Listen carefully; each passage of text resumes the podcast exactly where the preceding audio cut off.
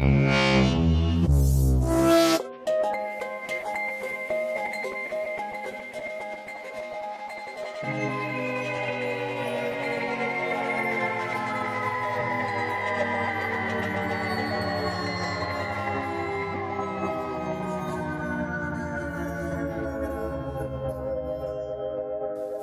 paradigm shift is underway, and it is not a shift from left to right. It is not a shift from more government to less government. It is not a shift to more truth and less lies. It's a shift to knowing, without a doubt, that the whole world of storytelling is designed to manipulate, cultivate, and extrapolate resources, ideas, brain power, all of it wrapped up into one big, ugly, bland, boring, flavorless junk food snack. When really, what we can start to see, if we don't get sucked in, if we ignore every temptation to fall for some fake story, is we can begin to see the beautiful mystery. The beautiful mystery is what calls you. The beautiful mystery is what calls every artist. Artists who don't even have a faith commune with the mystery when they write music, when they create stories, when they create art. There's something mysterious and unknowable that can only be understood by our feeble human minds when we subcreate the Creator Himself. And that's what Sub Pop Cult is trying to do organize, inspire, but also raise up a generation of more responsible creators. The responsibility you have when you shape culture is massive, but it's shaped by humans. And humans have a massive problem. We're all flawed. So we can't keep building sandcastles and expect them to stand. We have to start building our culture on the foundational things that are true. But one of the problems we face, specifically on the right, is those who are well educated in the truth, but also they have that part of themselves that wants to play in the mystery box. They actually point just to the finish line. This is the truth. Here's where you need to be. This is what's good for you. This is what's good for society. Do it. Do it now. Flip a switch. Fix our problems. Game over. I'm done. Make me rich. That's not how it works. Everything is a journey. You weren't born an adult, you were born a child. And through your childhood, you had many trials and tribulations, many difficult lessons. Your life is a story. And in your story, there's been drama suspense, anticipation, tension, resolution, multiple stories, multiple seasons. You've seen relatives meet the end of their story. You've been introduced to new relatives who just appeared in this world, brand new, starting their story. But we can't demand that everybody go straight to the finish line, collect $200, going right past go. No, we have to take them around the board. And by take them, we have to enable a true journey around the board. One of my main reasons that I cannot stand big government is not why you might think. For some, it's they won't let me do X, Y, or Z. And I agree with all those things. But the real, real bad one is the more the state can legislate and prevent the individual from falling, the less the individual will cry out to the mystery and ask for help. And that's how most real faiths begin. I'm sure you've heard the saying, the road to hell is paved with good intentions. Well, it's true. We are actually very far down the road to hell right now. And we've paved our way here with decades of good intentions. I think in a previous time, when people who had control of the culture, who were a little bit more mature and not so beholden to their personal desires to be the richest, the most famous, the most powerful, the most whatever in all of history. There was a common ground understanding that man is free. He's free to make mistakes, and he's free to seek help in the form of prayer, in the form of asking for the Lord to intervene. That was a commonly held value.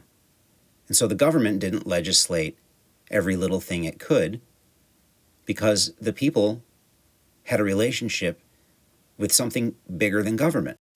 And that relationship was clearly represented, hidden, sometimes on the surface, but usually beneath the surface, in the work, in the stories. They all contained the beautiful mystery. The best things contained the beautiful mystery, the things you still watch to this day. Like, for example, It's a Wonderful Life, is overflowing with nudges about the existence of the beautiful mystery. But the government wants to become God. And there's only one way to do that when you're the government, and that's to remove God. Chesterton, Gilbert Chesterton, if you don't know who I'm talking about, is known as the apostle of common sense. And I know if it's so common, how come more people don't have it? But some of his statements and some of his observations from long ago resonate so loudly today because the journey that we're all on, no matter where we are in it, is one of the big giant human family lost in a sea of its own misunderstandings. And there's a very clear, straightforward way to undo it, but it's simple and it's not so sexy. The government removes God to become the God, so only we can put God back. This brings me back to my finish line quote. Many people who have a strong faith, who know that everything I'm saying is true, want nothing more than to be able to turn on the television, watch a show with their family, and not have some sort of social engineering agenda in there. But instead, they would love to have, and I think I speak for the majority of people in this country of all faiths, stories that tell the truth about human nature, but leave open the possibility that something outside of nature can have profound impact. And government is not outside of nature. Government is the best reflection of human imperfection converted into public policy and law, which now tears the nation apart, separating families and friends on the most ridiculous and meaningless grounds, because it's almost impossible to see and wonder about the mystery.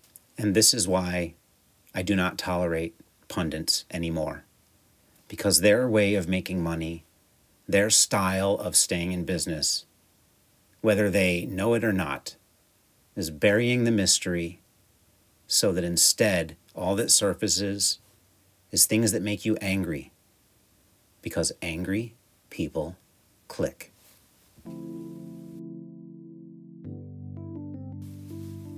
So, where can the mystery be found since it's been slowly removed from the popular culture that once celebrated it and is now replaced by the tyranny of government certainty, which buried it? Well, I can tell you my story because my story is based on my personal experiences. After a childhood of being raised in a godless family, and I mean godless not in the sense that he didn't exist, but he wasn't a big factor in any part of my young life other than there's a God. So I was kind of left to be raised by the culture which is why I feel that what I'm telling you is uniquely on point because not only was I raised by the culture, but I succeeded in breaking into the industry that creates the culture. And the one consistent thing that's always been at the end of the rainbow when you look at a career in show business is fame. And so fame didn't change. Fame looks fun. Fame looks like a blast. When you're a young blue collar kid, and this is why so many of the folks who become well known celebrities come from families that are broken. But when you're a blue collar kid and your adults that were in your life didn't necessarily do the right thing by you when it comes to forming a moral center to help you not get knocked over by the world, you really don't have anything other to aim for. So you do what all of the leaders of the culture have done before you and still do to this day. You try to fill up on the world. You try to get more of everything to fill that void deep down that nothing can fill except the infinite. So, how do you connect back to the mystery when we're buried so far from it and there's so much noise preventing it and it's not really embedded in our stories, in our culture? How do we do it? Well, for me, it reappeared in my life when I became a dad. Looking at my daughter did the trick. It humbled me. It made my heart melt. It made me turn very small. I couldn't believe what I was seeing in the eyes of a small child that I was responsible for. And I respect this individual life so much that I wanted to make sure I gave it the best chance to make it through this maze of a world we live in, which has poisoned us, so many of us at this point, a better person so that she can actually make the world a better place. And so the mystery to me started with her, but it just blossomed every single day because I spent a lot of time at the park. I spent a lot of time with a small child. And one thing that nobody tells you about becoming a parent a parent who is emotionally and mentally present with your child is it is your second childhood. So even though many of us, myself included, don't have the best memories of our of our young time as young people being formed and learning and all that we go through, you get a redo when you become a parent and you get to right the wrongs you get to create a better situation for the young person. And the most incredible thing, the mystery itself, you get to be looking at the world through your child's eyes. And when you do that, you're now back seeing the mystery. The wind blowing through the trees is wind blowing through trees, and it's unbelievably beautiful. The ocean is an ocean, and it's mesmerizing and large, and its horizon offers infinite hope. Hope has its source in the mystery. You've never hoped for anything without not knowing how it was going to go. The mysterious, I hope this happens. I hope we get out of this. But you don't have a certain reason, you don't have a certainty about how. And then something unexpected happens, and it's a miracle, and it's grace, and it's that outside force penetrating, manipulating for all the right reasons the situation you're in so that it can be more free and draw you closer to the mystery itself.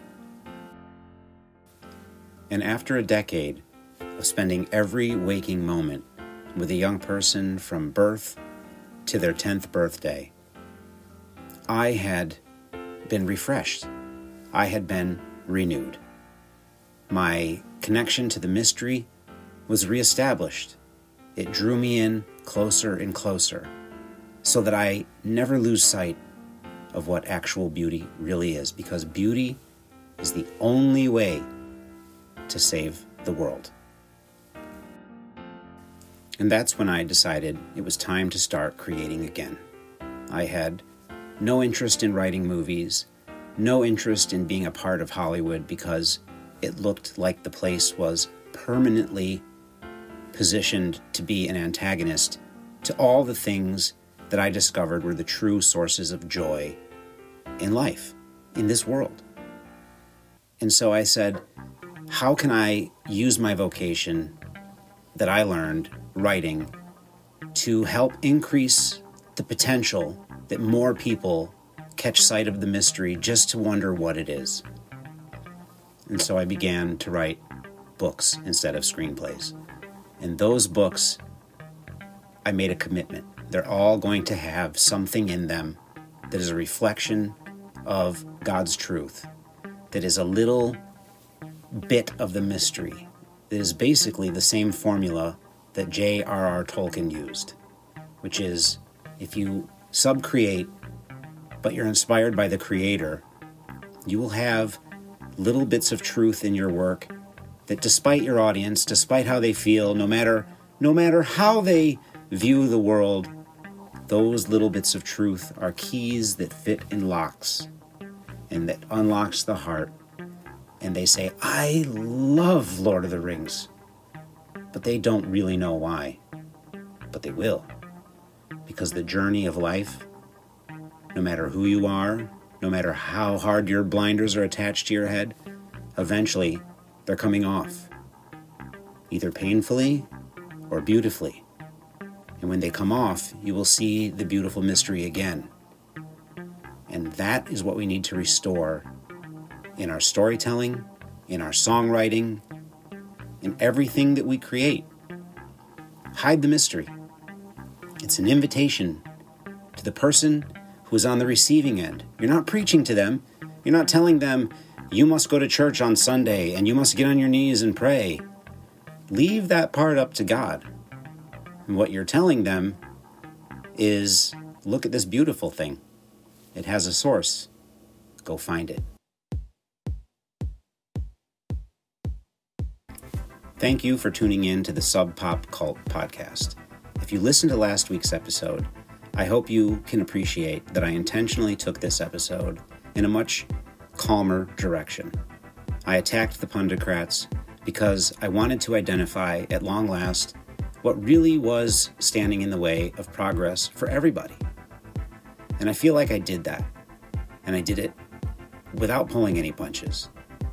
So now I thank you for listening to this personal reflection on how I came to value the mystery and the beauty that God lays out for us and how it's hard to see unless you depart from the culture which is no longer celebrating it even in little hints.